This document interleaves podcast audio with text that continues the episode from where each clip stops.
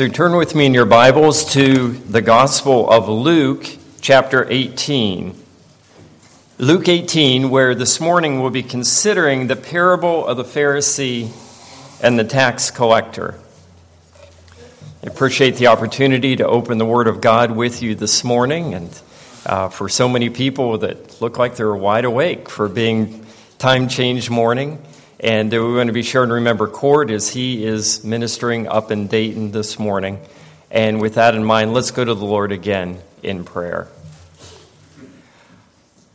Our dear Father, it is our greatest privilege and honor to worship you. And Father, you have blessed us with your word that you have provided for us.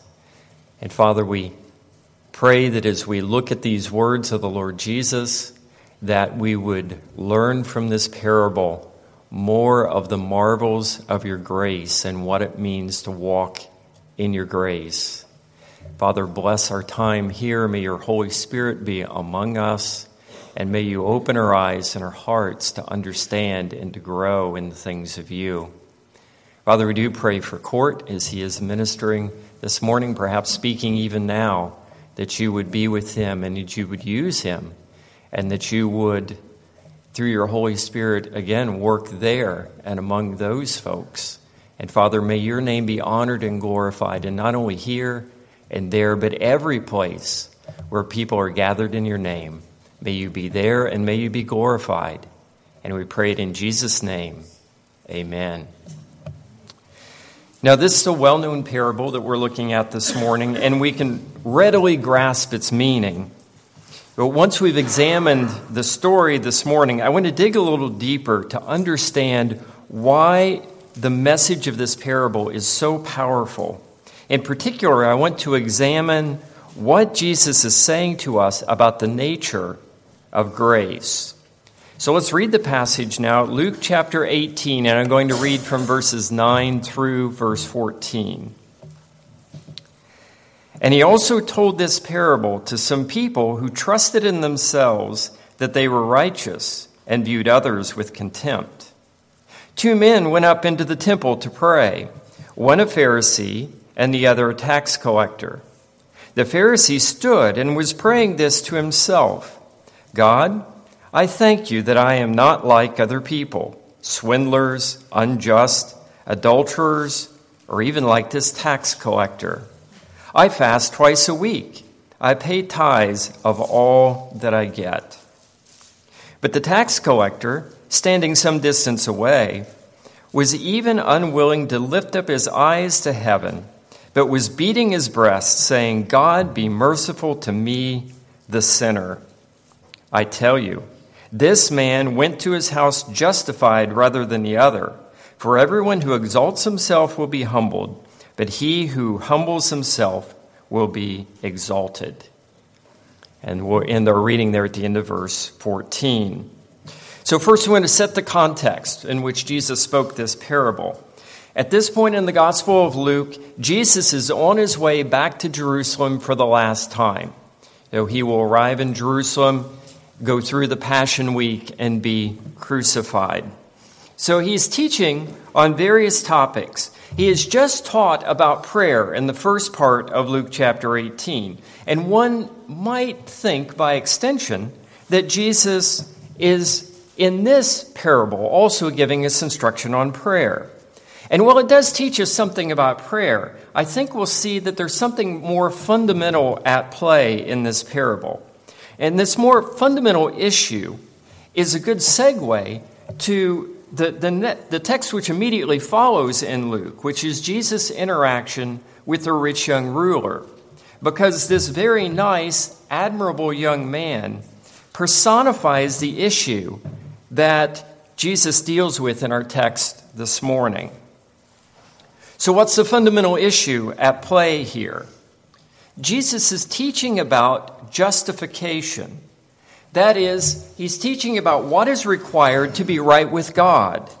What must happen in order for God to accept us? You see, at our very core, from our earliest days, we're searching for peace. a peace that eludes our best efforts to grasp it. You try to be good, you want to do what's right. You know you fail at times, but you also know that you're better than many other people that you know. And yet, peace eludes you. Now, you may already be thinking, well, uh, I know where to find peace. I know the gospel. Jesus died in the place of sinners like me so that I can be saved and be made right with God through faith in Him. That's the gospel. Nice, tidy, succinct. But let me challenge you for a moment. Do you really understand the gospel? Do I really understand the gospel? Don't be so quick to say yes. The gospel is very simple. I just gave you a basic version in one sentence. And yet, we could spend our entire lives studying what the scripture says about the gospel and never come close to understanding all there is to know about it.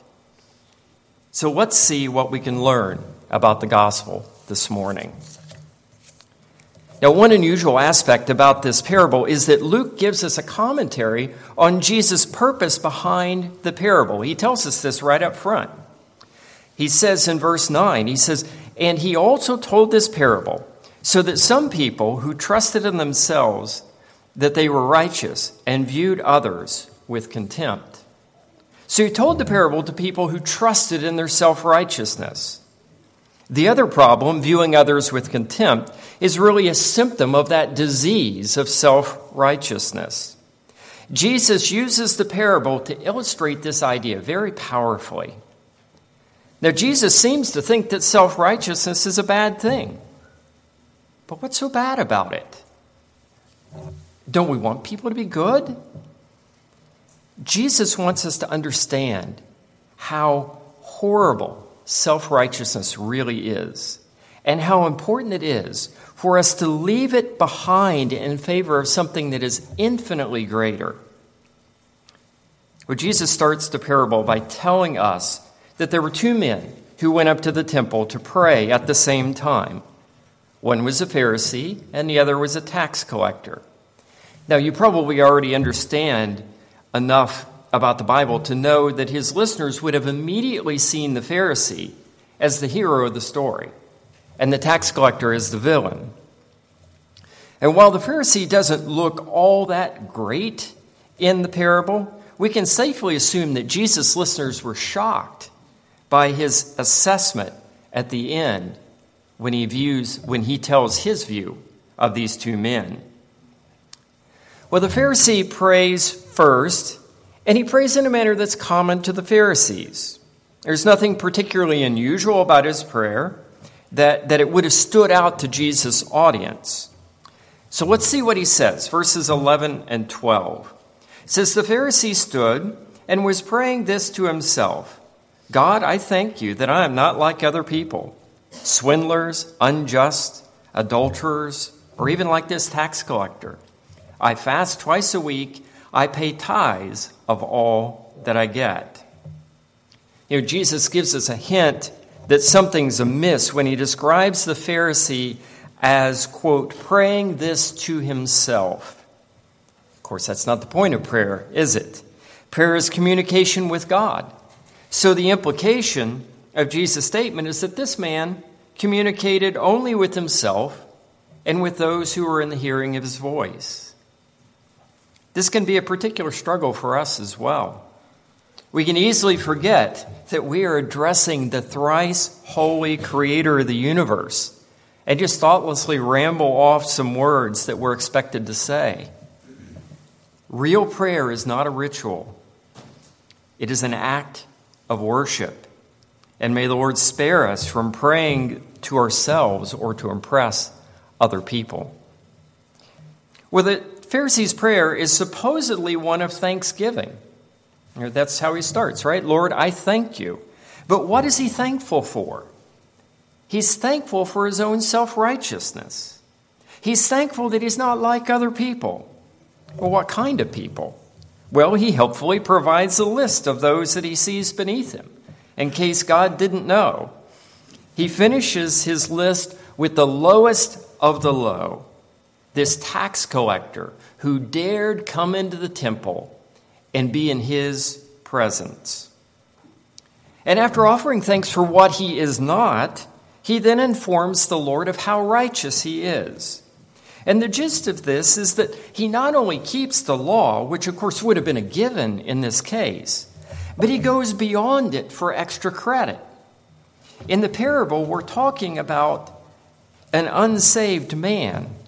But let's be honest with ourselves. How often do you, professing believer, have similar sentiments in your own heart? How often do you take pride in getting it right? How often do you feel contempt for those who quite aren't quite up to your standard of righteousness? May the Lord rebuke our pride. His prayer has no hint of mercy or compassion. It is devoid of anything resembling true thanksgiving and utterly lacking in humility. But other than that, it's great. it's a great prayer. No, it's, it's not. It's a mockery of everything that the Lord Jesus stands for. Well, the focus then changes to the tax collector, whose story is told in a single verse, whose prayer is uttered in a single sentence. Listen to it in, in verse 13. But the tax collector, standing some distance away, was unwilling even to lift up his eyes to heaven but was beating his breast and saying, God be merciful to me, the sinner. This man is humble and devoid of any hint of self righteousness. He stands off by himself. He hangs his head in shame. He beats his chest in anguish. And he pleads with the Lord God for mercy. And in that request, he's not just asking for the Lord's pity. He's not asking the Lord to make him a better man, a man that would be better thought of by those around him. No, his appeal for mercy is more specific. See, the Greek word here translated be merciful is hilaskomai. Its word is only used twice in the New Testament, and it means to propitiate, which is a big word in itself. That is, it means to take away wrath. That's what it means to propitiate. It, he's asking the Lord to take away the wrath he justly deserves for his sin. In other words, he's demonstrating true repentance. He calls himself simply the sinner or a sinner in other translations. This man speaks as if there is no other sinner on the face of the earth, as if he and he alone is the sinner against the Lord, and he offers no defense of himself. He doesn't compare himself to anyone else because at the end of the day, that doesn't matter. What matters is he has sinned against God. There's no self deprecating false humility. He saw a holy God and he saw his own sinful heart. Can you see how this picture differs from so many modern evangelistic approaches. This man wasn't talked into making a decision for Jesus. He didn't walk down an aisle on the last verse of an invitation hymn because he felt the social pressure. No, this man had been confronted squarely with his sin, which, by the way, is exactly what Court did from this pulpit just last Sunday. And he does it on a routine basis because we need to hear it.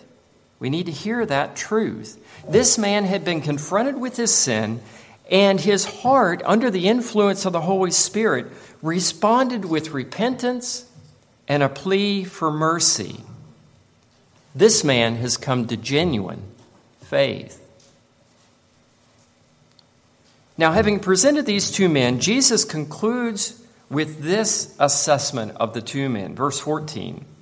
I tell you, this man, that is the tax collector, went to his house justified rather than the other. For everyone who exalts himself will be humbled, but he who humbles himself will be exalted. Why in the world would Jesus praise a sinner and condemn a righteous man? Well, to distinguish between them on their relative righteousness is a false premise. The man who appeared righteous isn't righteous in the least. He thought he was, but he wasn't. He was no more righteous than the man standing next to him. And the Lord doesn't see one unsaved person as more righteous than another unsaved person. What he sees are unrighteous people who need a Savior. We need to see people that way as unrighteous people who need a Savior, not beneath us, but just like us, except they need the Savior. They need the Lord Jesus Christ.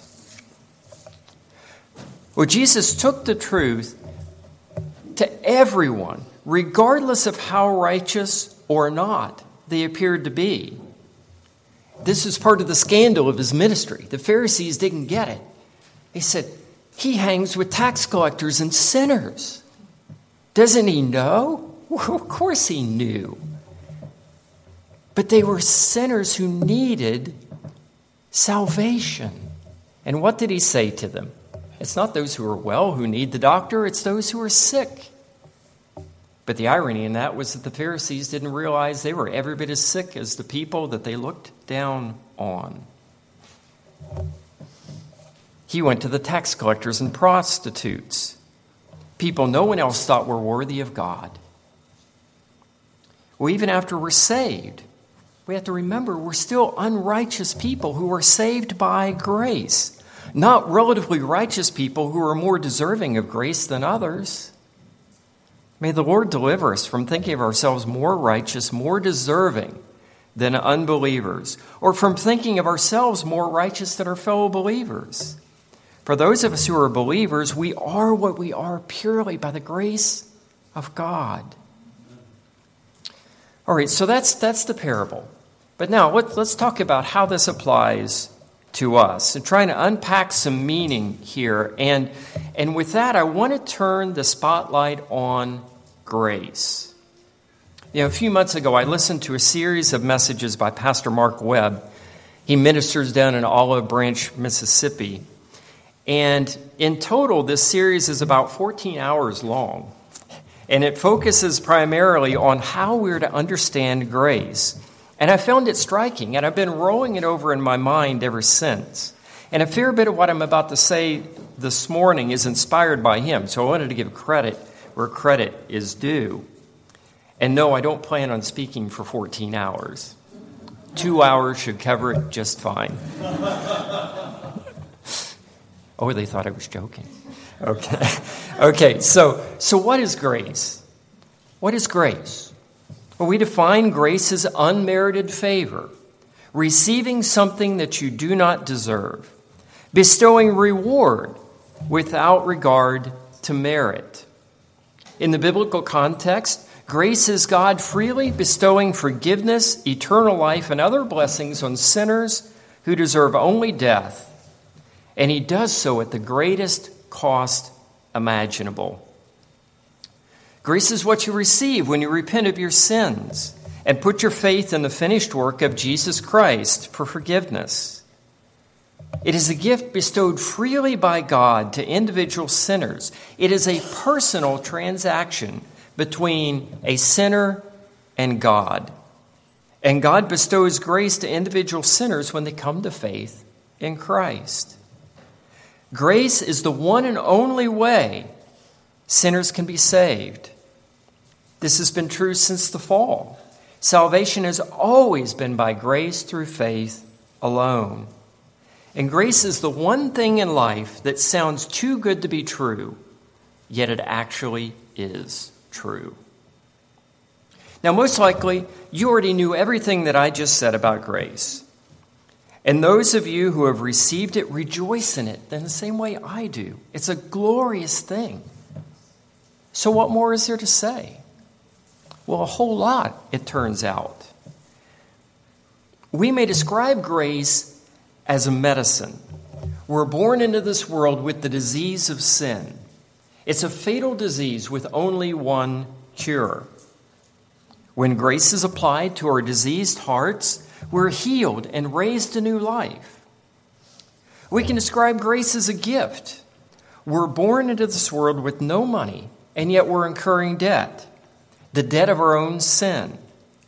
We have no means to pay back this enormous debt, but grace pays all of our debts and sets us free from prison. Grace is those things. But thinking of grace solely in that way, as the solution to what ails us, leaves us far short of understanding what grace really is. Grace is more than medicine for sin sick souls. Grace is more than a gift for the poor and needy. Grace is an entirely new perspective on life. Grace is a worldview, it is a way of life. So let's explore this idea a bit.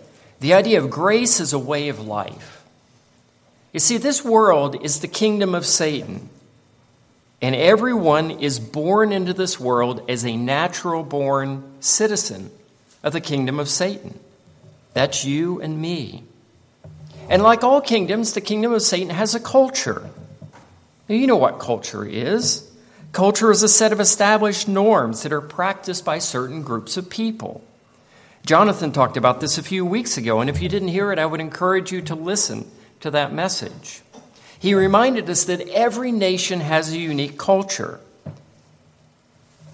Ethnic groups, geographic regions, even families have their own distinct cultural elements, things that characterize them and make them unique. Where the kingdom of Satan has its own culture. And there are many distinctives that we could pull out of that. It's a culture of death, it's a culture of lies. But today I want to zero in on a very important element of the world's culture. And this element of the culture is best described by Satan himself. So turn with me to the book of Job, the book of Job, chapter 2. If you're familiar with the story of Job, you know that chapter 1 and 2 really sets the background for what happens. It's the setup for the whole rest of the book. And in, in chapter 1 and 2, we see Satan talking with God about Job. And after Satan has taken all that Job had, and Job has maintained his integrity through all of that, Satan appears before the Lord a second time in chapter 2. And I'm going to read just verses 3 and 4 of Job chapter 2. The Lord said to Satan, Have you considered my servant Job? For there is no one like him on the earth a blameless and upright man, fearing God and turning away from evil. And he still holds fast his integrity, although you incited me against him to ruin him without cause. Satan answered the Lord and said, Skin for skin. Yes, all that a man has, he will give for his life. There it is Satan's mantra skin for skin. Every man looks out for himself and expects to get what he deserves. I'll care for other people as much as I can, but when my own skin is on the line, nobody matters but me. I'm looking out for number one, and I'm going to make sure that I get what I deserve. How well that describes the culture of the world in which we live, the kingdom of Satan. Lawyers have a term for this concept quid pro quo, which translated means this for that or something for something. Another way to describe it is the merit system.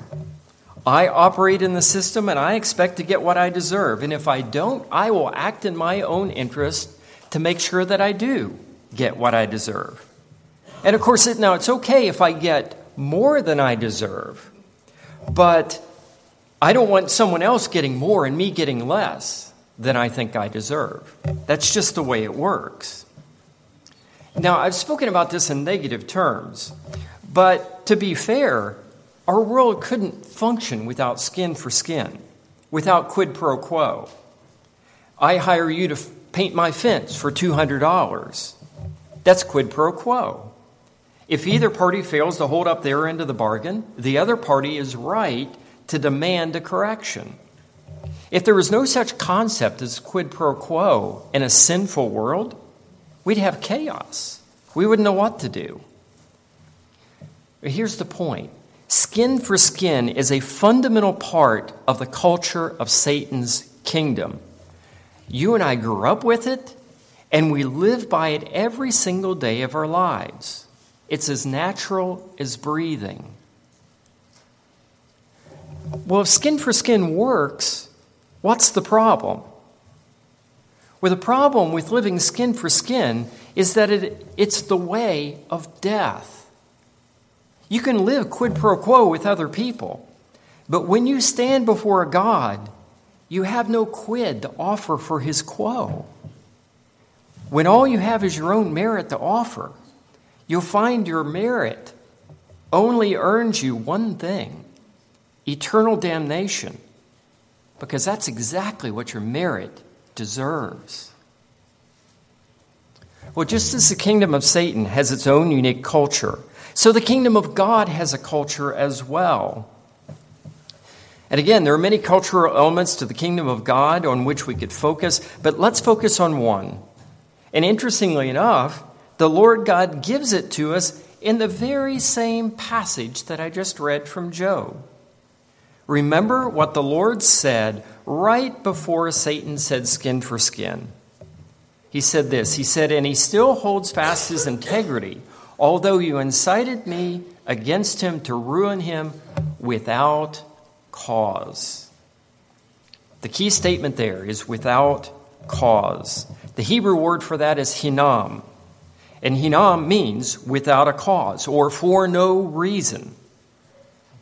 Perhaps I should teach this word to my children because that idea often expresses what they say to me when they're quizzed about their actions. I, I could see it now, right?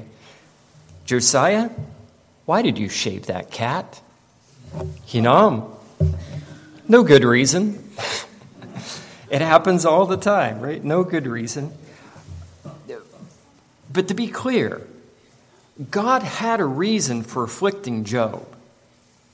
God never does anything for no reason at all. What he means by the statement is this He afflicted Job for no cause found in Job. No cause found in Job. It wasn't due to Job's merit or lack of merit that the Lord had afflicted him. No, the Lord had another reason entirely, one that's never really explained to Job and really only partially explained to us. But it didn't have to do with Job's personal merit. Now, this example in Job is a negative one, but the Lord also blesses people, Hinam, for no cause in themselves. He blesses people who don't deserve it simply because he chooses to. That's how he operates. This is a major cultural element of the kingdom of God, and we have a term for it. We call it grace. Call it grace. So here we have in Job 2 God and Satan both expressing key elements of the cultures of their respective kingdoms. The kingdom of Satan operates skin for skin, the kingdom of God operates on grace. And those two ideas, those two cultures, couldn't possibly be any more different. They're like oil and water, never to mix. Now, the Apostle Paul is clear. When we put our faith in Jesus Christ, we are switching kingdoms. See Colossians 1:13, for example. We are renouncing our citizenship in the kingdom of Satan. We are, and, and this is the kingdom where we're natural born citizens. We are renouncing that citizenship and we are petitioning the Lord for entry into his kingdom, the kingdom of God. It is to this kingdom that we pledge ourselves when we come to faith in Christ. This is why the idea of accepting Jesus as Savior and not Lord is not true. It has no basis in Scripture. You don't come to a king and ask him to grant you citizenship in the kingdom without first bowing the knee to that king and recognizing his authority. No, first we come and we bow the knee to the king, and then we make the request Allow me into your kingdom. You know, when a person immigrates from one nation to another, they adapt to the culture of their new nation. As Jonathan said the other day, that doesn't mean you lose your individuality, the things that make you uniquely you. No, but in your own unique way, you take on the culture of your new kingdom. You can't really function in God's kingdom unless you adopt his culture. When you renounce the kingdom of Satan, you renounce its culture too and you embrace the culture of the kingdom of God. Individual Christians are as unique as snowflakes, and yet we share a common culture, and that common culture is a culture of grace. So, what I just said is really what I would call the, the big idea of this message. It is my application of this passage, except that the application needs a lot of application itself. I, I haven't really brought this home to you and to me yet, but, but I needed to get this basic idea across of this contrast of the cultures between the kingdom of God and the kingdom of Satan. And I think this idea of the kingdom of God being a culture of grace has real implications for us. I'm not saying anything new or revolutionary. I'm just suggesting that you consider a particular perspective on the kingdom of God but for me personally, it's been a really helpful perspective. You know, we could spend a very long time considering what it means to be a part of this kingdom, what it means to come to faith in Christ and walk with Him, uh, but time fails us. Uh, so let's briefly consider one thing to close. If you're walking with God, you're expected to act like it. Just as God extends grace to you every day, you're expected to extend grace to everyone around you. And extending grace means more than just being nice to someone who doesn't deserve it. It means loving them, even when it costs you something. That's what was so wrong about the Pharisee in this parable. He not only thought he merited right standing with God, which was bad enough, but he also believed that he was better than other people. He needn't be concerned about them because they were beneath him, they weren't worth his time. He was unwilling to extend grace to others because he knew nothing of grace himself. When you roll this idea over in your mind, it adds a new perspective on so many passages describing the Christian life. Genuine believers reflect the culture of their kingdom and their king. Think, for example, of Romans chapter 6. In Romans 6, verses 1 and 2, Paul says this He says, What shall we say then? Are we to continue in sin so that grace may increase? May it never be. How shall we who died to sin still live in it? To Paul, such a suggestion was ludicrous because continuing in sin means practicing the culture of this world.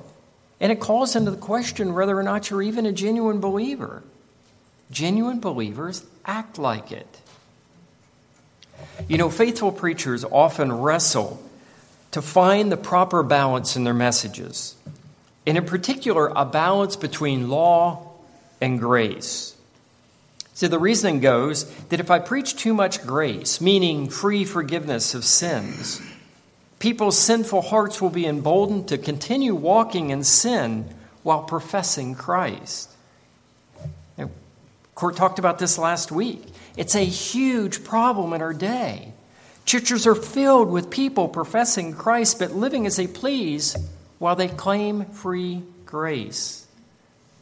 And sadly, unfaithful preachers encourage that by preaching a cheap grace that never offends and never brings the law to bear. But the faithful preacher says, No, I must preach law so that people understand they cannot sin freely without consequence. And that's absolutely right, but there's a limit. Preach too much law, and you laden genuine believers with so much guilt over their sin that it drives them to depression. All law and no grace sucks all the oxygen out of the room. It suffocates people because it takes away their hope. So the faithful preacher is always striving to find the right balance, the right amount of law, and the right amount of grace to convey the truth of God. But here's the thing, and, and this has been so very helpful in my own thinking. Such language might make you think that law and grace are somehow enemies, that they somehow stand opposed to one another. Except that's not the teaching of Scripture. Yes, it is true that later in Romans 6, Paul says that we are not under law but under grace. But here's how I think that statement is best understood. And I'll keep using kingdom language here. By saying that we're not under law but under grace, he is saying that we have moved from the kingdom where law is a condemning force, that is Satan's kingdom, to the kingdom where grace is a sanctifying force. Let me say that again. We have moved from the kingdom where law is a condemning force to the kingdom where grace is a sanctifying force. See, grace isn't just a forgiving force, it is. But it isn't just a forgiving force, it is a sanctifying force. Paul never meant to say that where you have grace, there is no law. Remember Jeremiah 31 from three weeks ago? God says, under the new covenant, I will write my laws on their hearts. Well, what God is describing is an act of grace. It is an act of grace to write his laws on the hearts of his people. For what purpose? So that we should walk in them. Some people think they've arrived when they can sin without remorse because they know Christ's free grace is poured out on them for their forgiveness. That's nonsense. Sinning without remorse is not a trait of someone immersed in free grace. Not at all. A person genuinely immersed in grace hates his sin because it is antithetical to his culture, it's treason against his king. There's so much more that could be said. I urge you to think deeply on this topic. Stop thinking of grace as the medicine that's on your shelf that you pull off and apply it every time you sin and then you put it back. No, grace is what you live every single day. It's your culture if you're a servant of Christ. And if it's not your culture, you better be asking yourself some serious questions about whether you're really His. Well, I must stop here. Uh, I opened the treasure chest and I pulled out just a couple of nuggets to look at it, but that must suffice for today. But I would urge you, in the moments after this message, look deep in your heart and don't let it go until you know that you're His. You know that you're in the kingdom of God. And if you belong to the kingdom of God, take a moment and bask in the richness of this truth. It is beyond description. Praise the Lord for the glory of his grace.